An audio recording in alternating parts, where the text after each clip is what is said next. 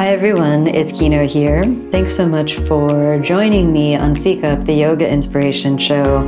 I am so grateful for you and grateful to you for tuning in and sharing this journey with me. I am overwhelmed with how many people come up to me and say that they're really enjoying this type of communication, teaching, and sharing.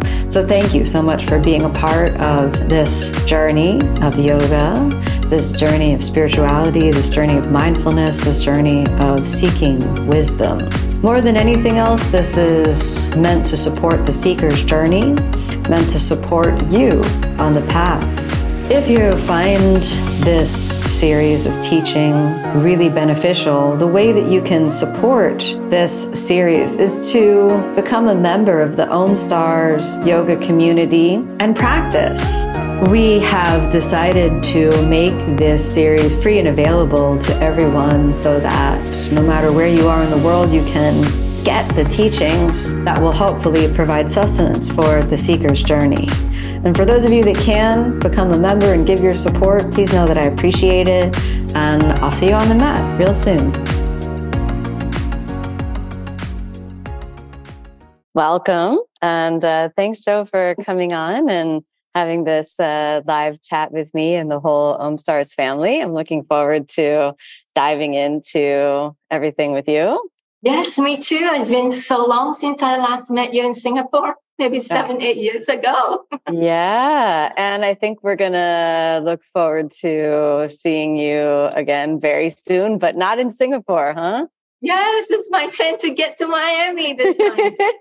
I'm looking forward because I understand you have a new studio there. Not new anymore. How many years now? No, it's still new. Just like a year and a half. It still feels very new. Okay. Yeah, absolutely. Awesome. Looking forward. Yeah. So for everyone who's joining, welcome. I'm really excited to share this time with Jo Phee, who is a good friend of mine and also one of the world's top trainers in Yin Yoga.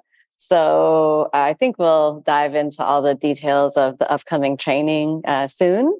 But Jo, I'd love first for you to introduce yourself to everyone and tell them how you found Yin Yoga and how you started to bring your unique teachings to the trainings that you offer and, you know, how you found your way in the world to where you are now. Wow. You know, I share this background, this story in one segment of my teacher training. And I must say, this is one of the most interesting lecture that all students always enjoy, mainly because they get to listen to the history of how Yin Yoga becomes where it is today right now. I had my first experience of an actual Yin Yoga class. The Paul Grilly, who is the founder of Yin Yoga and my teacher, his style of yoga in 2005, when one of his senior students from San Francisco came down to Singapore to teach a Yin Yoga workshop. I attended that class and, you know, I started my yoga journey in 2000 and I was actually an Ashtangi. You know, I was just like doing Mysore every day and I love my Ashtanga practice. So the bulk, or rather the majority of my yoga practice was just mainly the yang, stronger, dynamic style of practice, which is Ashtanga yoga. And so I went to this workshop and I thought, well, you know, I'm an Ashtangi. This can't be difficult. You know, it's just simple stretching and it's floor poses. So I went in and it was a 2-hour workshop. And I must confess, that was, even up to today, that was like the most painful yoga class I have ever attended. Even though I had a really strong Ashtanga practice at that time, I couldn't sustain a simple floor postures for 3 to 5 minutes. Every pose was just very painful for me physically. Mentally, obviously, that was more suffering because you're staying still, and no one was speaking much because at that time, very little was known or spoken of about what exactly we're doing in Yin Yoga. So the teacher was mostly quiet. I just knew that I had to stay. Not necessarily why can't we just go on to the next posture? And every minute that passed by was just a torture. And the mind at that time was just waiting for, when is the time going to be up? When is the time going to be up? So that was my first exposure. And it was because of that that got me so curious about what exactly is Yin Yoga and why do we have to stay in four postures for so long? Why can't we move? And most important would be, what are the benefits of staying here for 5 minutes instead of, in my Ashtanga, I'm usually just there for 5 breaths and we move on. So I decided to investigate a little deeper, and that's how I got to get to my teacher, Paul. So I went to the US to study with him. And at that time, Yin was still unheard of and very few people who practice Yin. I never even heard of Paul's name. I didn't know who he was. And I just know, okay, there's this style of yoga called Yin Yoga, and had never heard of Paul Grilly. So when I went to visit him and did a training with him and learned a little more about what this practice is, then I began to come back home. And then this was now 2006, I began to introduce it to my local community here in Singapore. And being so new, obviously, nobody had heard of Yin at that time. It was a struggle. It was a struggle for me as a, number one, a new teacher, introducing a new style in a way, a new style of yoga to a community that has never practiced yoga this way. So it took me many years. I would say I spent a good 10 years at least of my yoga journey as a teacher, just teaching public classes. And I guess the rest is history now. And Yin really started to, I would say, have a boomer only in the recent, I would say, maybe 7 or 8 years when things started to take off. Obviously, teaching public classes for 10 years. Then I spent the next 10 years traveling around the world, training teachers, and some of Paul's senior teachers were also training other teachers. So as more teachers start to teach Yin around the world, I guess that's when more students would have access to this style of practice. I wouldn't say that Yin is a new style of practice. In fact, I would say all yogis, anybody who practices yoga, is already practicing Yin because, every time we come into floor postures, it is Yin compared to the standing postures, which are more yang. The only difference is obviously maybe in the Ashtanga sequence or in Hatha yoga, we would just stay in these floor postures for maybe 5 to 10 breaths. The only exception in Yin is we stay a little longer, but I would still consider all the floor postures that, we practice in the other styles of yoga. To me, they are already Yin.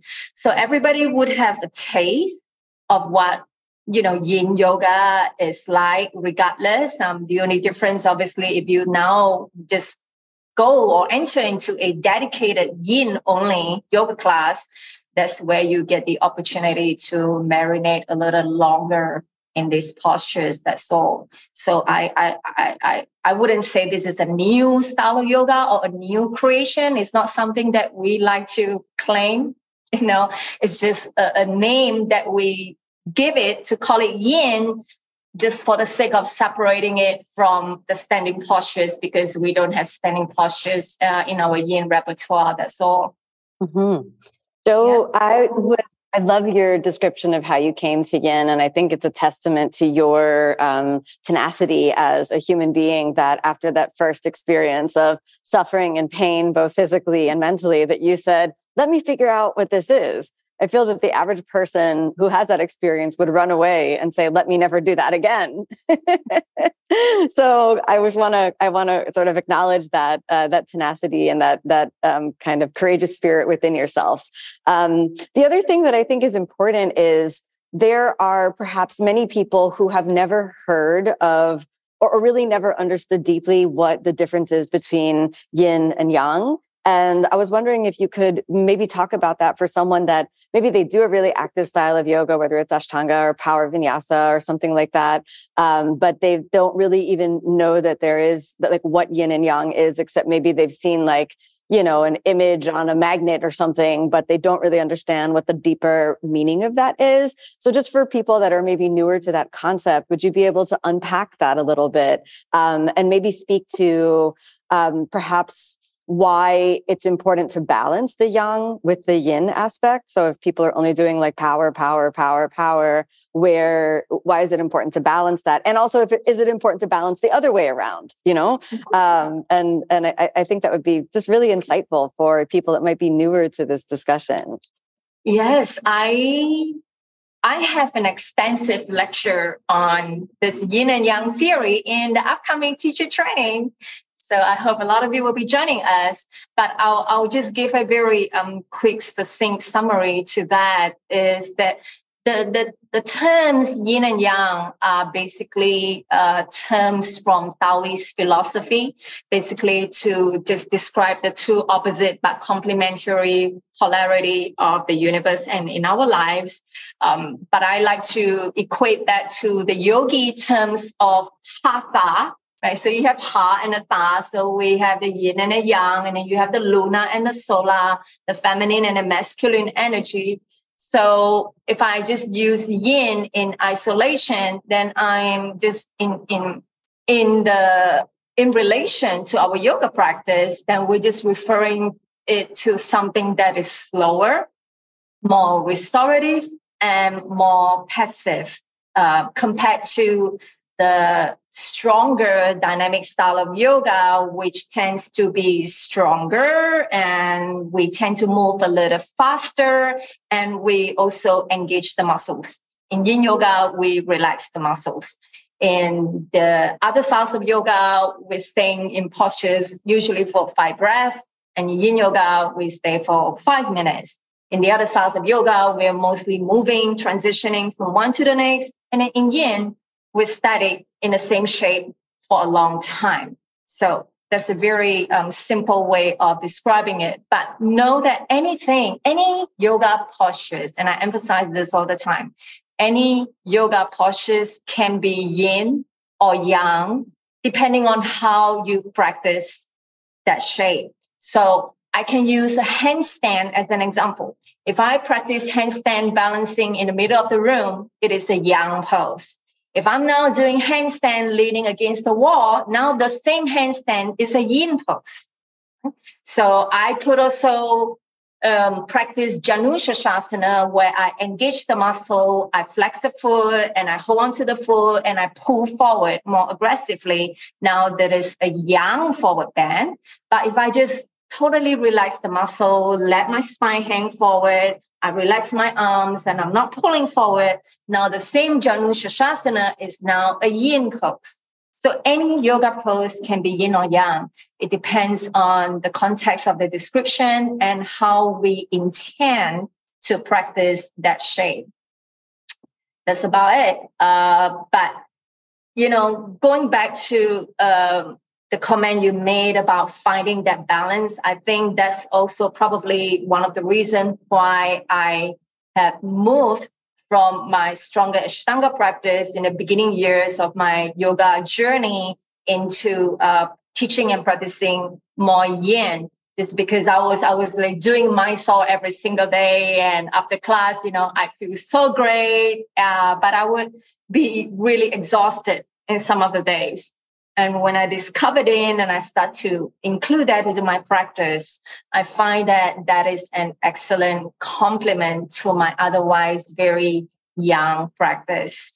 And not just for the physical aspect of the practice, but also mental and emotional. And I would even say in terms of changing even my personality and my lifestyle, because I came from a corporate life before I was a yoga teacher. So I was really very driven, very type A. And then having made the shift from being an Ashtangi to now a yin teacher and a yin practitioner, I've seen, you know, over the past 2 decades, a big shift in my personality into more yin as well, which is also not good because I remember after my first 10 years of practicing yin, and then I started to give up my Ashtanga practice, and I was just yin and nothing else but yin. And I find that now that too is imbalance, because now I need to go back to my yang practice, which is what I'm doing right now. I have to force myself to do yang. I always need to make a lot of effort to get on my bed and do my salute A, do my salute B. I go do bouncing classes, Zumba classes to get my juice of the yang practice. So yin and yang, they cannot and they should not exist in isolation. That's why they are complementary to each other, as depicted in the Taoist symbol, where you have the black and the white, and it is not a perfect straight line. It is in an S curve. That means yin and yang, Shakti Shiva, they're always having a dance. Sometimes we are more yang in our lifestyle or personality, then cocooning into a yin practice will be a perfect balance for that. Or maybe sometimes there will be periods of our life where we are just so yin and we're just so down, then go out and do a more yang practice to take yourself out of this introversion. So I think both the stronger yang style of practices and the more receptive yin meditative practice, they are such excellent tools for us as yogis to utilize them as instruments that we can use to balance our life, both in and out of the mat, in ways that we can be more, you know, harmonious as an individual. And I think that's so very important. So I'm very glad to see where Yin Yoga is, where it is today, where a lot of the yogis who tend to have just a solely yang practice, they are now looking into practices like yin or restorative yoga to complement their yoga practice. And, you know, like you said, Kino, I don't think anybody should just have just one way of practicing yoga. We need to find balance, because I have a lot of students who only practice yin and nothing but yin. And that to me is not good. You know, that is absolutely imbalanced, and they then need to go out, you know, go to power yoga, do Ashtanga, do Bikram, you know, do hot yoga, and find that balance. I think it's just so important. I love that you say that, because there is this kind of assumption in some communities that speak about yoga that you either are, you know, into the active form of yoga, or you're into the more soft and passive form of yoga, that there aren't these people that embody both, and that it's one or the other. And that I patently disagree with that. And I think that maybe it's a mature practitioner who is able to say, okay, let me find balance, whether that balance is I want to do, you know, yin yoga, and maybe they're doing more yang style in their life, like they're doing Zumba classes or running or marathons or something like that. So they really only need the yin aspect from yoga. On the other hand, maybe you have someone that really only wants to do yoga. So then they balance those two elements. I mean, people ask me how I've been able to practice Ashtanga for, you know, more than 20 years, which is a really active form of yoga. But I feel like people don't, I think people start to know now, but I've been sitting Vipassana meditation for that entire time for more than 20 years. And like you, over the last 5 to 7 years, I started to find that integrating more of a yin and restorative practice, in addition to the Ashtanga practice, helped me kind of bridge the gap between the very, very, very passive, but mentally active meditative state, and then the very active Ashtanga state. And then that balance, I think, helps prevent injuries. That balance helps, create a more stable mental state. And I feel like a question that often comes up when people, like look at a yin class, they're like, is it nap time? You know, is everyone just there asleep on a bolster? So what are some benefits of the yin practice that, you know, you could tell that person who's like walking out of Mysore and peering into the room and sees everybody with their eyes closed, lying on top of a bolster. What are the benefits of the yin practice specifically? Well, first of all, I want to really I want to commend and applaud you for being this teacher who integrates, you know, all the different aspects of yoga, including teaching philosophy, which I know is also your love, as well as team's love, and also meditation, and also yin. And I know that you've been teaching that.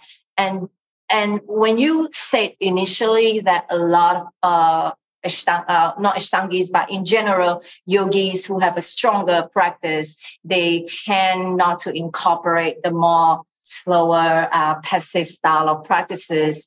And the reason I think is, number one, I think it's got to do with labels, which is why I often like to teach my yoga and not calling it yin, but just let's just call it a practice where we come in and we're just stretching in order to remove aches and pains in the body, and it's so that we can prepare for a more meditative practice where we're working on the heart and the mind. But if we remove all the labels, really everything is yoga, right? So I like to get rid of these labels. You know, doesn't matter whether it's hot yoga or power or yin or restorative. If we don't give it any label, you can do whatever you want without feeling that you're being segregated into any particular group, right? Because it is the segregation or labelings of the brands of yoga that people start to box themselves into a specific category, and that's where they feel that they're being identified. But we don't need such an identification, because the human body is meant to be moving and stretching constantly to get rid of any stagnation, aches and pains in the joint. And then once we are free of all these pains in our body, now we can sit quietly in meditation, so that now we can begin the inner work of working the mental aspects of the practice. So to find that balance, I think once you remove these labels and students have access to teachers like us, yourself and me, who are role models, where we lead by examples, finding balance in our practice where we're not just practicing or teaching just one particular modality. And then once students see that in us, I guess that also encourages them to try what they have never, because they may feel that they are only identified as a single style of yogi. So I'm so glad that you yourself and in your studio, you guys are offering yin now, because you are a great example to show that, you know, I don't just do Ashtanga, I have a meditation practice. I do practice yin, and I'm interested in the field of philosophical aspects of the practice. So we don't want to box ourselves into a single label, you know, that just practice everything that can bring benefit to us. I think that will be excellent. Now, with regards to sleeping, you know, I always make this very bold statement, and I tell my students, if any yoga student who are brand new to yin, and if they can come into my yin class and they literally fall asleep, I give myself a tap on the shoulder as a teacher that I can make you sleep in my class. Why? Because if we look out into the population right now, there's such a huge percentage of the population who suffer from insomnia, who have difficulty falling asleep. Why? Because we're carrying so much mental stresses, emotional baggages in our life right now, with so much happening around us, whether it's in our personal life or the environments that we're in, that we're being bombarded by these external stimuli that Our yoga mat really is our retreat, a sanctuary where we can just come in, where we can just do nothing, at least in the yin practice.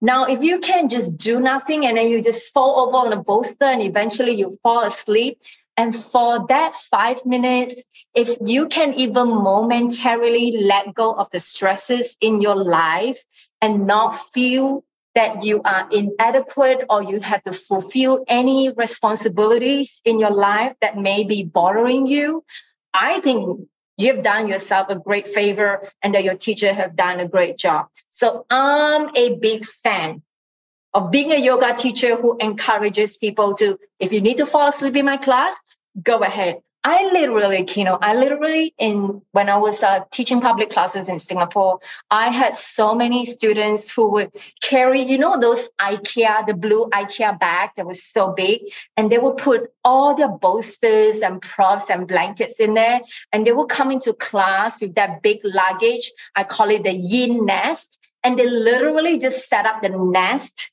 on their mat with their duvet cover and lavender eye pillow and just getting ready to sleep. Some of them in my 90 minutes yin class, they didn't even bother to want to do any of the poses because all they wanted is to work on the mental and emotional aspects of the practice. And that to me is yoga, because our perception of coming to a yoga class is that I must always feel some stretch.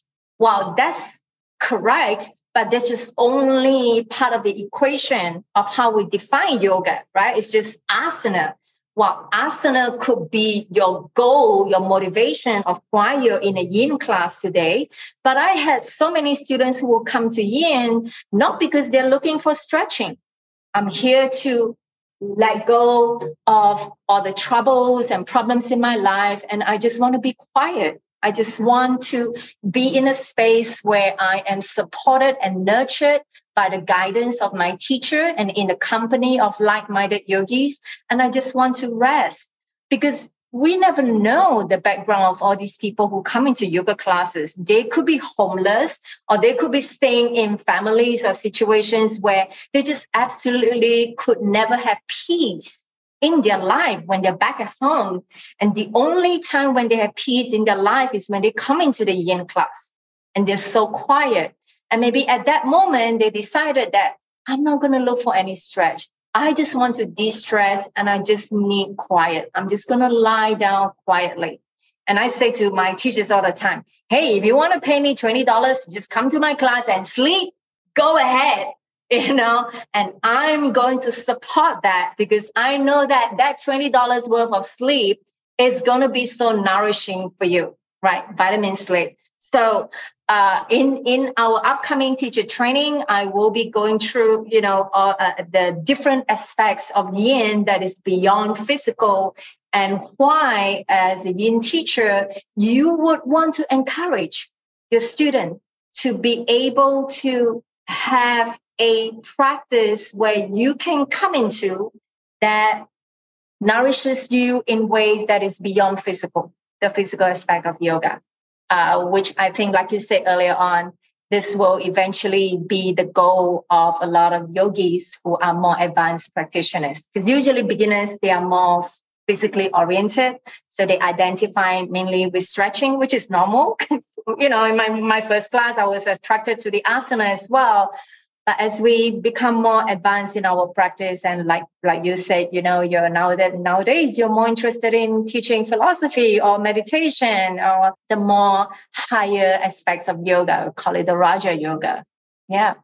So do you feel that maybe yin is gaining popularity because many people, well, I feel like there's two aspects, and maybe you can speak to that, but I feel like during the pandemic, life was very difficult for many people. Everyone lived with so much uncertainty. There was so much kind of general fear and anxiety. There were health issues that were coming up and just uncertainty about what was going on in the world. And there were so many changes day to day that many people lost their really active practices. And they just felt like, I can't show up and jump through anymore. I can't show up and work handstands anymore. And they either, so I talked to some people that really haven't come back to their practice yet at all. And then other people that said, I just need to do more of a restorative, more of a gentle practice because life was so difficult. And so I feel like, do you notice that as well? Do you feel that there's some correlation between, you know, the people recognizing the difficulty and the adversity of life situations and then seeking that sort of yin balance to the very young aspects of actually the stresses of living modern life? Do you feel like that is part of why yin is gaining in popularity? That's a very good observation. The pandemic definitely exposed the vulnerabilities of perhaps the imbalance in a lot of our lives and what we are unconsciously deprived of that we had never previously attended to, because prior to the pandemic, we were all just busy attending to all sorts of responsibilities of our life. And the pandemic just forced us to slow down, just literally overnight. And I don't want to say that I think yin is now more popular. I think yin would have been receptive to many people a long time ago had there been access to it. Because no one knew, like even for myself, including yourself, perhaps, 20 years ago, no one knew that I was never told that, if I do my sitting postures, I could stay here for 5 to 10 minutes, right? I had never practiced this way or been guided this way, but who is to set the rule anyway, right? We just never been exposed to that. So when my teacher, Paul Grilly, started to teach the sitting postures in this way, and now we call it yin, then all of a sudden people discover that, I could actually hold postures for so much longer. And it is only when we literally stay there and wait to marinate in the deep stretches, that's when we now become more, I would say, aware and conscious of the workings of the mind. Because that's when we realize that, my God, my mind is busy. And I tell students, you know what? No, your mind isn't busy only right now when you're doing yin. Our mind has always been busy. The only difference is we have never paid attention to it because we're getting distracted. We're quickly moving from one posture to the next in the other styles of yoga, right? But in yin, where we are forced to stay and observe what's happening, because we're not allowed to move, you stay there for 5 minutes, that's when you now have this awareness that, my mind is busy. Well, your mind has always been busy. You just didn't have the awareness before. That's about it. So this is one of the great benefits of yin, is it heightens our deeper awareness of who we actually are and what are all the different components that make up who I am today, and that includes my mental stresses or whatever emotional baggages that I may be suppressing from within. And one of the beauty of yoga, not just yin, I think all styles of yoga, is that it heightens our attention level. We call it awareness in yoga, right? We become more aware, we're paying attention, because yoga is about coming in, right? Whereas everything about the outside world is taking us out. That's why we come into our mat, so that we learn to come in. And then with all the practices that we learn on the mat, hopefully we can incorporate these practices in our life, that we're constantly coming in to revisit, what's really happening and why is my mind busy? So I don't think that yin is popular because it's a new style of yoga. It just never existed in ways where we had access to it or knew that we could practice yoga in this method where we hold postures for a long time. But now, because so many teachers have been trained, so I would attribute the popularity to accessibility. Mm-hmm. So there are more yin teachers teaching now, so then more students have access to this type of practice. right? I wouldn't say that, oh, it is better or it's more popular than the other styles of yoga because it's better. No, it's not better. It's not more superior. It is just a balance complement to the other styles of yoga. That's all. It's just more accessibility. And obviously with the pandemic, I think all of us realize that, yeah, we do need to slow down our life. And I guess this is one of the good things that came out of the pandemic is that a lot of us finally had rest, you know, like especially yourself, you and me, where we are full-time teachers. All of a sudden for 3 years, you know, we are homebound and we begin to appreciate all the goodness of just simply slowing down, and which is one of the basic important tenets of the yin practice is let's just slow down in our yoga practice. Not that it's better or more superior, but it's just a different way of practicing. Let's slow down and let's begin to investigate what we can observe when we slow down. So we learn that in our yin practice, and then hopefully we can take that and translate into our daily living. That if I begin to slow down all aspects of my life, what would it have been become from me? So I'm very appreciative of the times where, you know, more yogis are now practicing yin, and obviously the pandemic, they also probably have more access to it and get the opportunity to experience. And I am so happy, but also incredibly grateful for Miami Yoga Garage. Is that the name of your studio? Miami Yoga Garage. And I'm so grateful for your studio to invite me over. It is just a testament of, you know, because you guys are obviously known as the Ashtanga Yoga Center out there. And just for you to, you know, have me over and then, you know, incorporating yin as a major practice and event into an Ashtanga studio, it just, again, you know, it's a good model, a role model for all the yoga communities out there that, you know, it doesn't matter if you are a hot yoga studio or an Ashtanga studio or a power yoga studio. But at the end of the day, all your students, your practitioners, they need to find a balance in their practice, which is why I love to remove labels that let's just call it yoga, you know. I love this idea of removing the labels from it, because this is something that I found, you know, years ago, I started to try to bridge that gap between my meditation practice, my, you know, rigorous Ashtanga practice. And I found that, you know, staying for a long time in some asanas was very beneficial from a flexibility perspective, but also just from a mental and emotional perspective, because even though I have a really dedicated sitting practice, in daily life, there's only like, I try to do the, you know, traditional 1 hour sits, but beyond that, I feel it's difficult to sit for longer than that outside of a retreat setting. But if I can use a long sit practice and then some more gentle poses, then I can sort of maintain that meditative state a little bit longer and then come into a more active practice.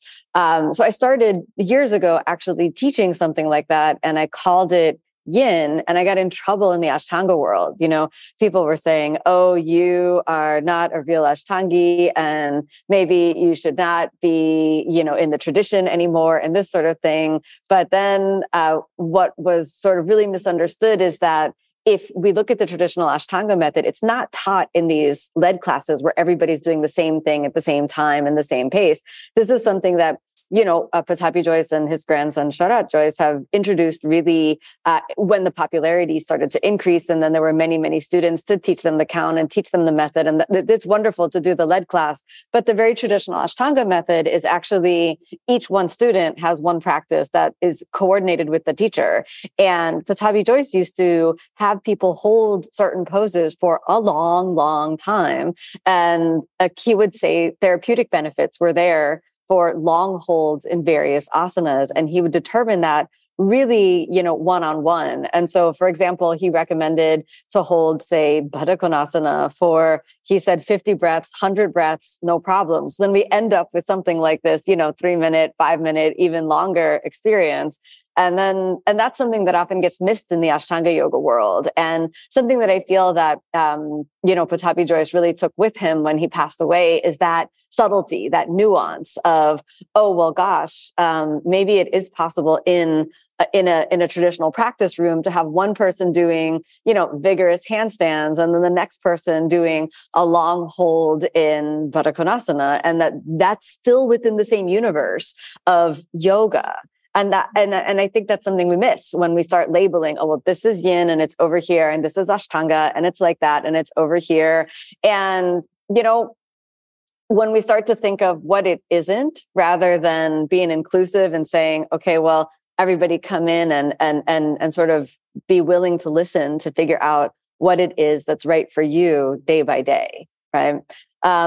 Which puts a responsibility and the agency back on the student again. So it's, wait, this is your practice. Do you need more of a active practice today, or do you need something that's softer today? So, Jo, I'm wondering in the upcoming training, if, you know, if it's available for students and teachers alike, and if someone that say they've never done a yin class before, but they're really, really curious, are they welcome in the training as well? If someone's if someone's practicing or teaching a really dynamic form of yoga and they've never done a yin class, but now they're interested, are they welcome? So who is welcome in the training, and what kinds of things will you go over? Benefits for a student who's not interested in teaching ever, and what benefits will be there in the training for teachers that are maybe interested in expanding their repertoire of what constitutes yoga? Well, this upcoming training, both in Miami in person and also online, for those of you who cannot be in Miami with us, is an excellent introduction to yin yoga as taught to me by the founder, my teacher, Paul Grilly. And because Paul doesn't teach the physical aspect of this training anymore, and like what we discussed earlier now, you know, as he becomes more advanced, both as a teacher and also as a practitioner himself, he's focusing the next phase of his life, just teaching philosophy and meditation. So the senior teachers like ourselves are going out, spreading his word. So in this upcoming training, you are going to teach yin as taught in his method, and you are going to learn the nuances of this practice that are often less spoken of in a lot of yin yoga classes, either because a lot of teachers may not have access to this kind of method of teaching, or because they have never been exposed or had the opportunity to acquire such knowledge. So I will be sharing these teachings of Paul's in the 25-hour training that we're coming up next month, that we're having next month. And a lot of people, you know, I need to say a lot of people who are either lovers of yin and they're not yoga teachers, they often come attend my trainings just because they now wanted to understand it in a more cerebral way. So they have the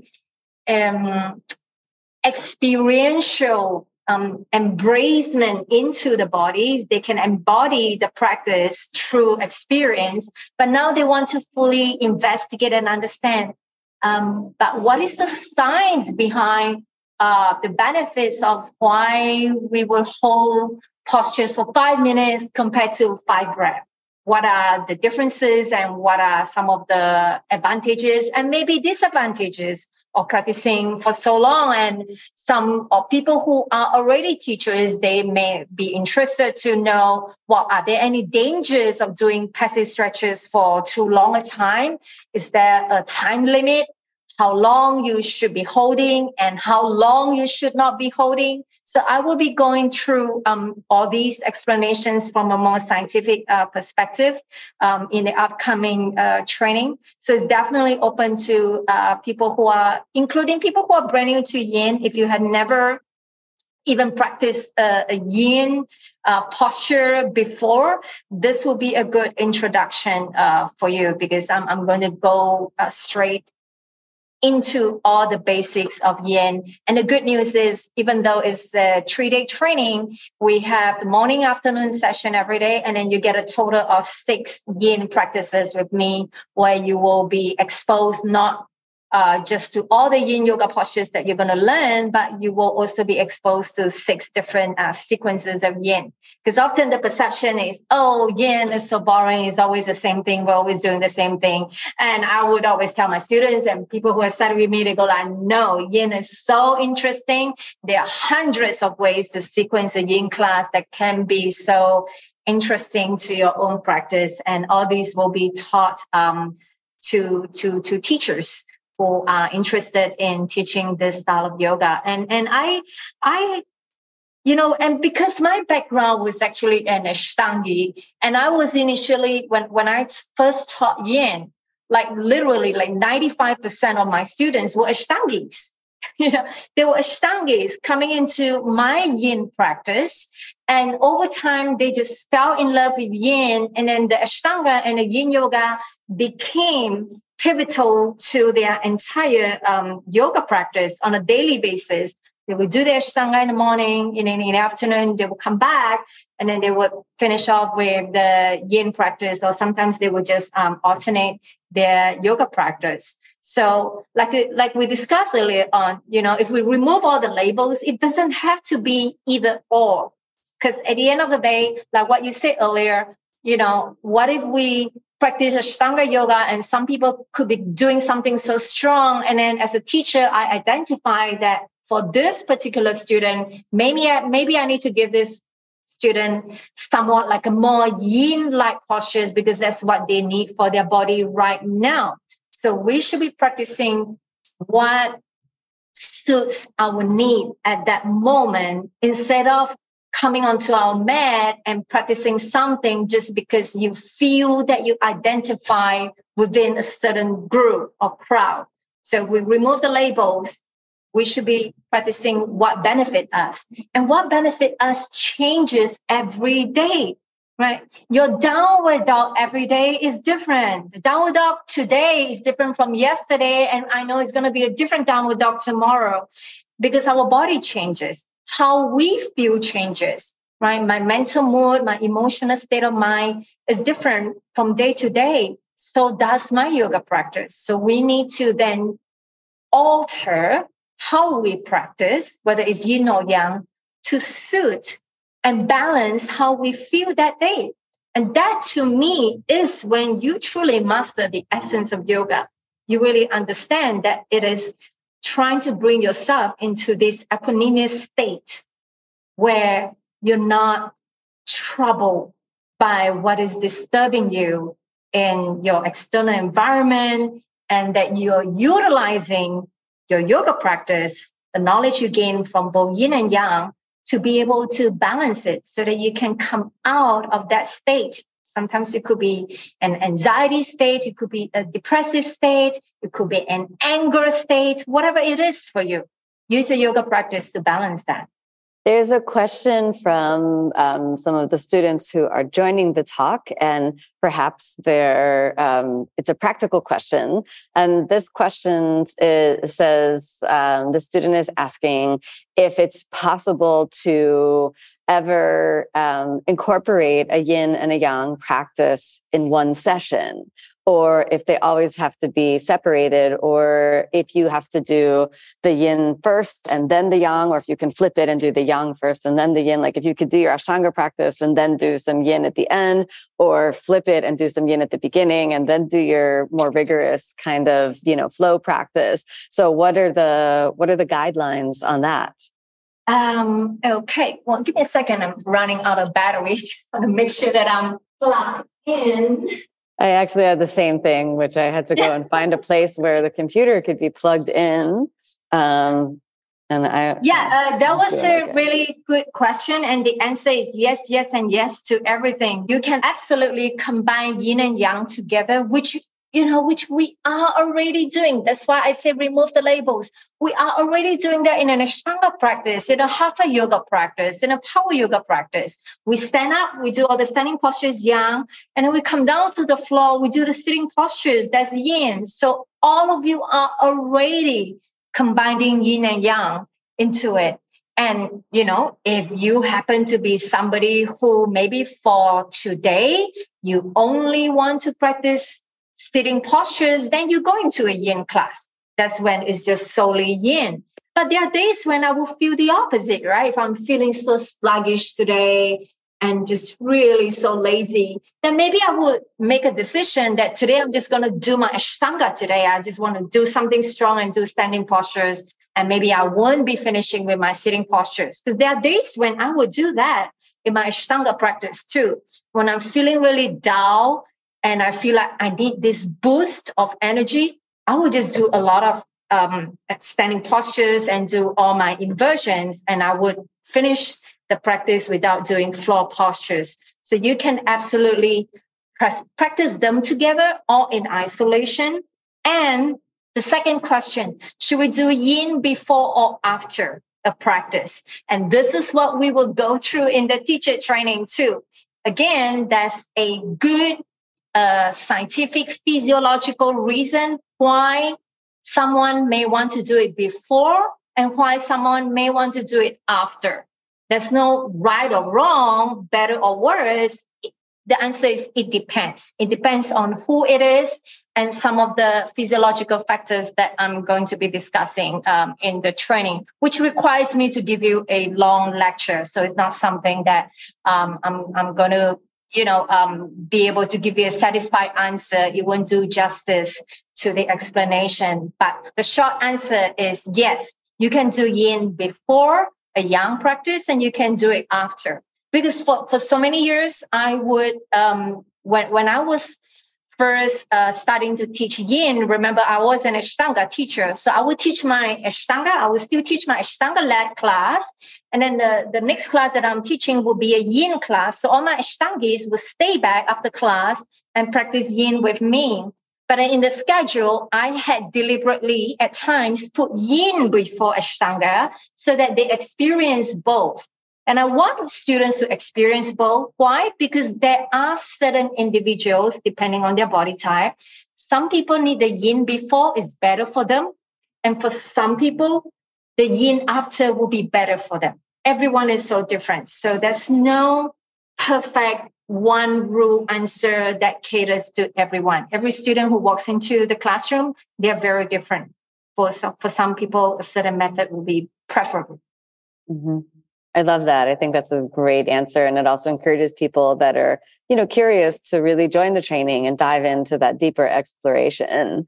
So we've been talking about, no labels.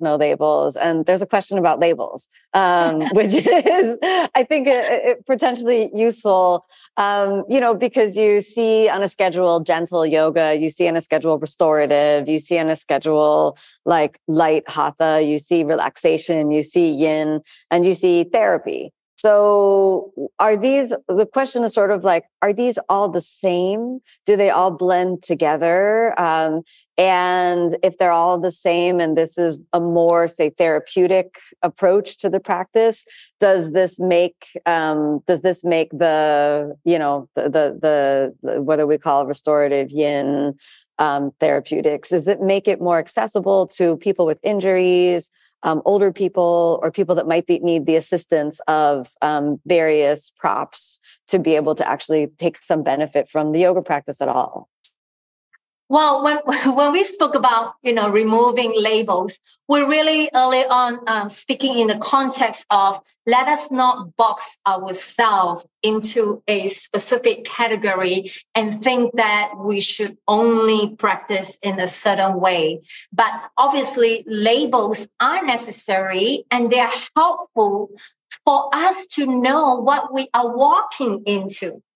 Kind of like if I'm going to the restroom, I do want to know if I'm going to male or female. I don't want the restroom to not have labels, and I have no idea where I'm walking into. So it's the same with my yoga classes. It's good to have the studio labeling that this is restorative, this is yin, this is gentle, so that when I'm in the class, I know that I make the conscious decision that for today, the next 90 minutes, this is what I want to give to my body. And that's what the labels are for. That's about it. And, you know, with regards to all the different styles of yoga, especially the more passive styles of yoga like yin, restorative, gentle yoga therapy, we're often being asked, what are all the differences? Well, first of all, you know, that's the problem with labels is that when you give a label to something, the interpretation of the label is subject to whoever is labeling it, right? So whoever labels that style of yoga, they have in their mind that this is how they're going to teach it. And it's possible that you're going to attend a yin class or a gentle class in Miami today, that tomorrow when you come to Singapore, the same label is going to be a different style of yoga or different ways that the teacher are teaching. So we can't, nobody is to say or is the authority to say that this is how yin is going to be taught, this is how gentle is going to be called gentle yoga, this is yoga therapy. In general, we have roughly a vague idea of what we think all these labels are going to offer to us. But know that at the end of the day, when you walk into the class, every teacher will have their own interpretation of what they think that style of yoga is, whatever that they're going to teach. And then that will be what they will be offering you. So I'm not even somebody who is authoritative enough to tell you that this is how yin yoga should be taught. This is how, you know, restorative yoga should be taught, because you're going to go around the world and you're going to experience all kinds of yin yoga. And I trust me, I've been to many yin classes. I travel so much and I've seen all kinds of yin styles being taught, and I don't judge. I don't judge. And honestly, I don't care. Because I walk in there, I do have an expectation of what yin is, but once I'm in there, I'm just going to go with the flow. If this is how the teacher is going to teach it, then this is how I will have the experience today. If I like it, I will go back tomorrow. If I don't like that class, then guess what? Maybe this particular yin label is not a kind of class that I like. Then you go seek out another yin teacher and find the one that whom you resonate better with.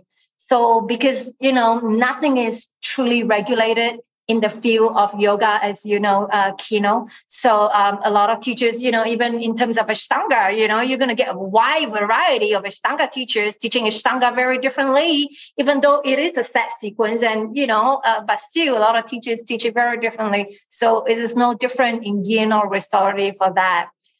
So I don't, you know, and it is not in my position or anybody's position to judge who is teaching Ashtanga correctly or yin correctly or restorative yoga. You know, to me, I think every yoga teacher on this planet is trying their best to offer the best class that they can give to the student every time the student walks into the room. And the only difference between the teacher-student experience and relationship will be, is this what you love as a student when you walk into the class? If it is, then stay with the teacher and come back every day. If not, find someone else who will be your next teacher. I really love that. And again, just bringing it back to empowering the student to really take the decision of saying, regardless of the label, this is the practice that's working for me.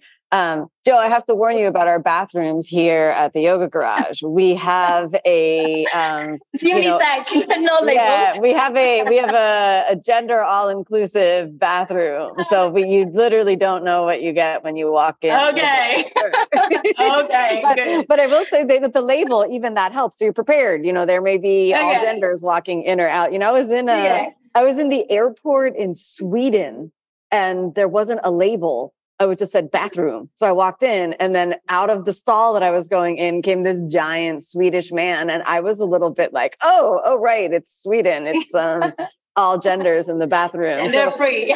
Yeah, exactly. Yeah. But that's the experience. Like, you don't want to walk into a class that's labeled power yoga, and then they're like, go get your yin nest and bring it over. And then, you know, they're good. Then they dim the lights and there's this like relaxing mood because you signed up for the, you know, power experience. So that's important to kind of call out to the best of your ability, the experience that you're delivering without necessarily saying it only always has to be like this. It's like, look, this was my intention. This is what we're doing in this space. So let's call it that. And I think that's super important.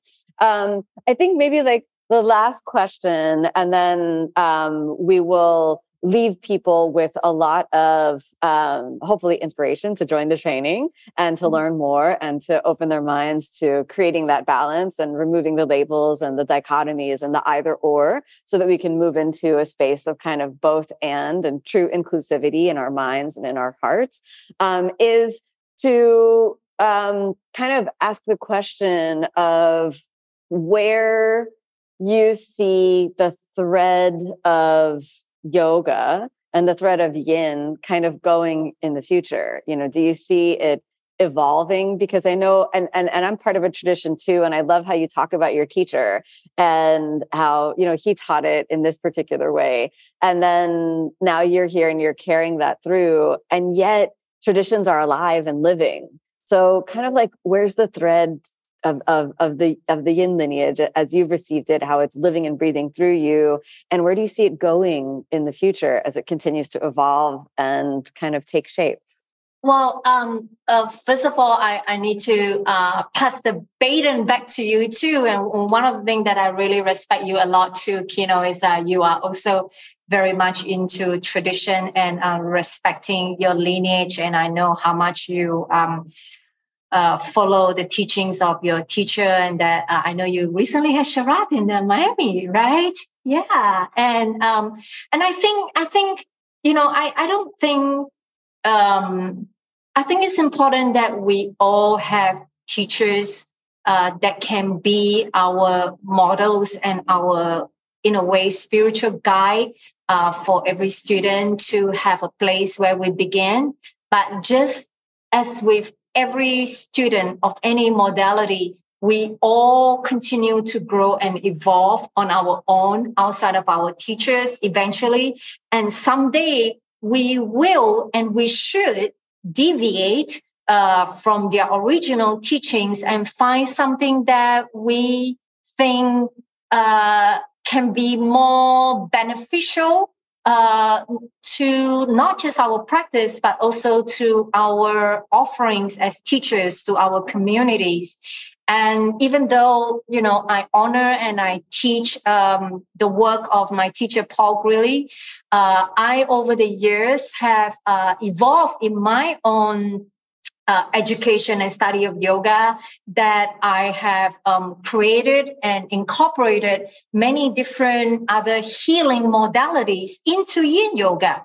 You know, just like I put into the acupressure that I learned separately from my teacher, I added into the yin practice. I studied myofascial release and I added into the yin practice. So there are many. And I think that is the future of yoga. And I'm seeing that not just within yin, but also in, you know, all the other styles of yoga. I've seen a lot of teachers incorporating more functional movement, more healing therapeutic practices into the domain of yoga, which I think is excellent, which again, you know, brings us back to the topic of labeling, that it doesn't matter that I consider myself a yogi or that I identify myself as a yoga teacher, but anything that can heal us, that can benefit us in so many different ways to become a healthier person, I think we should embrace that into our life. So hopefully, you know, all the yogis, you know, in the years moving forward, they will continue to embrace all these other practices that may not necessarily be just yoga. Like I do a lot. I just started learning gymnastics during pandemic, you know. You learn gymnastics when you're 15, not when you're 45, you know. So, but I find that so complementary to my yoga practice. And I go do Zumba. I do Zumba because in yoga, I don't have to memorize anything or do any choreography. So it doesn't work my brain that way. That's why I love Zumba, and I force myself to go Zumba because I need that neurogenesis for my brain as I get older. And I find that that's what my yoga couldn't offer to me. So I think we should start embracing, I'm even thinking, how can I combine my yoga with Zumba? So, I think moving forward, and I'm already seeing that in a lot of yoga practitioners, and somebody just sent a text and talk about the idea of freedom. Absolutely, Oksana, exactly what you just said. I'm going to borrow your word. The idea of freedom is be free from what you think makes you a practitioner. So you don't have to be just a yoga practitioner. I think we should all be movement practitioner, and we should all be practitioners of any healing methods. Anything that can bring wellness to your body, we should all attempt to practice them and incorporate them into our life. Oh, I love that. I think it's really, really wonderful. And I think, if we take a look at what the word yoga is, it's like yoga is a spiritual seeker. So the tools we often focus on, it's this tool or that tool or this tool. And we can lose sight of, wait a minute, we're using these tools to expand our consciousness, to open our minds. And that's really the essence of the practice. So I like the idea of, the body as a tool and movement as a tool, spiritual seeking as a tool, philosophy as a tool, all of these different things. And you just embody that spirit of the journey so well. And I just, again, want to invite everyone who's interested in diving more deeply with you that they can find you here in Miami in person from July 13th to July 15th for your 25-hour Yin Yoga teacher training. And if you're not in Miami, but you still want to do the training, it'll be available online. And it's a wonderful opportunity. Everything that we've talked about over this last hour is just kind of like the tip of the iceberg of the depth information that you'll be giving everyone. So in the meanwhile, Jo, where can people find you? Maybe online or on Instagram, if you want to share a little bit of that, if they want to kind of stay in touch with you in the meanwhile. Yeah, I guess Instagram is the best place. Jo Phee Yin Yoga. That will be the best place. If you have any question on the upcoming training, feel free to send me a DM, and I'll be happy to answer any other further questions that you have that may not be addressed in this hour podcast that we have together. But otherwise, thank you all for attending and listening into this podcast. And thank you, Kino, for having me and inviting me over. I so look forward to meeting all your students over there in Miami. And to the rest of you, I'm excited to see you guys online too. We look forward to having you. Thanks so much, Jo. Thank you. Thank you. Thank you, everybody. Bye. Hey there, it's Kino here. I just wanted to thank you for tuning in to my podcast. Your support and your time and your attention really mean a lot to me. If you're enjoying this podcast series, you can find the full-length videos on my online channel, Omstars, and that's at www.omstars.com. You can redeem a 14-day free trial and get access to our full library of over 3,000 classes and also practice yoga with me online. I'd also love to see you in class sometime, so you can find my full live in-person teaching schedule on my website, which is Kinoyoga.com. And if you haven't checked out my books, I'd absolutely be honored if you'd check those out. You can find those available at any online bookseller. The Yoga Inspiration Podcast is designed to keep you inspired to get on the mat. And I hope you're leaving each episode with a little glimmer and spark of the spirit, which is the true heart of the yoga method. Thanks so much for tuning in, everyone. May you be happy. May you be peaceful. May you be filled with love. Namaste.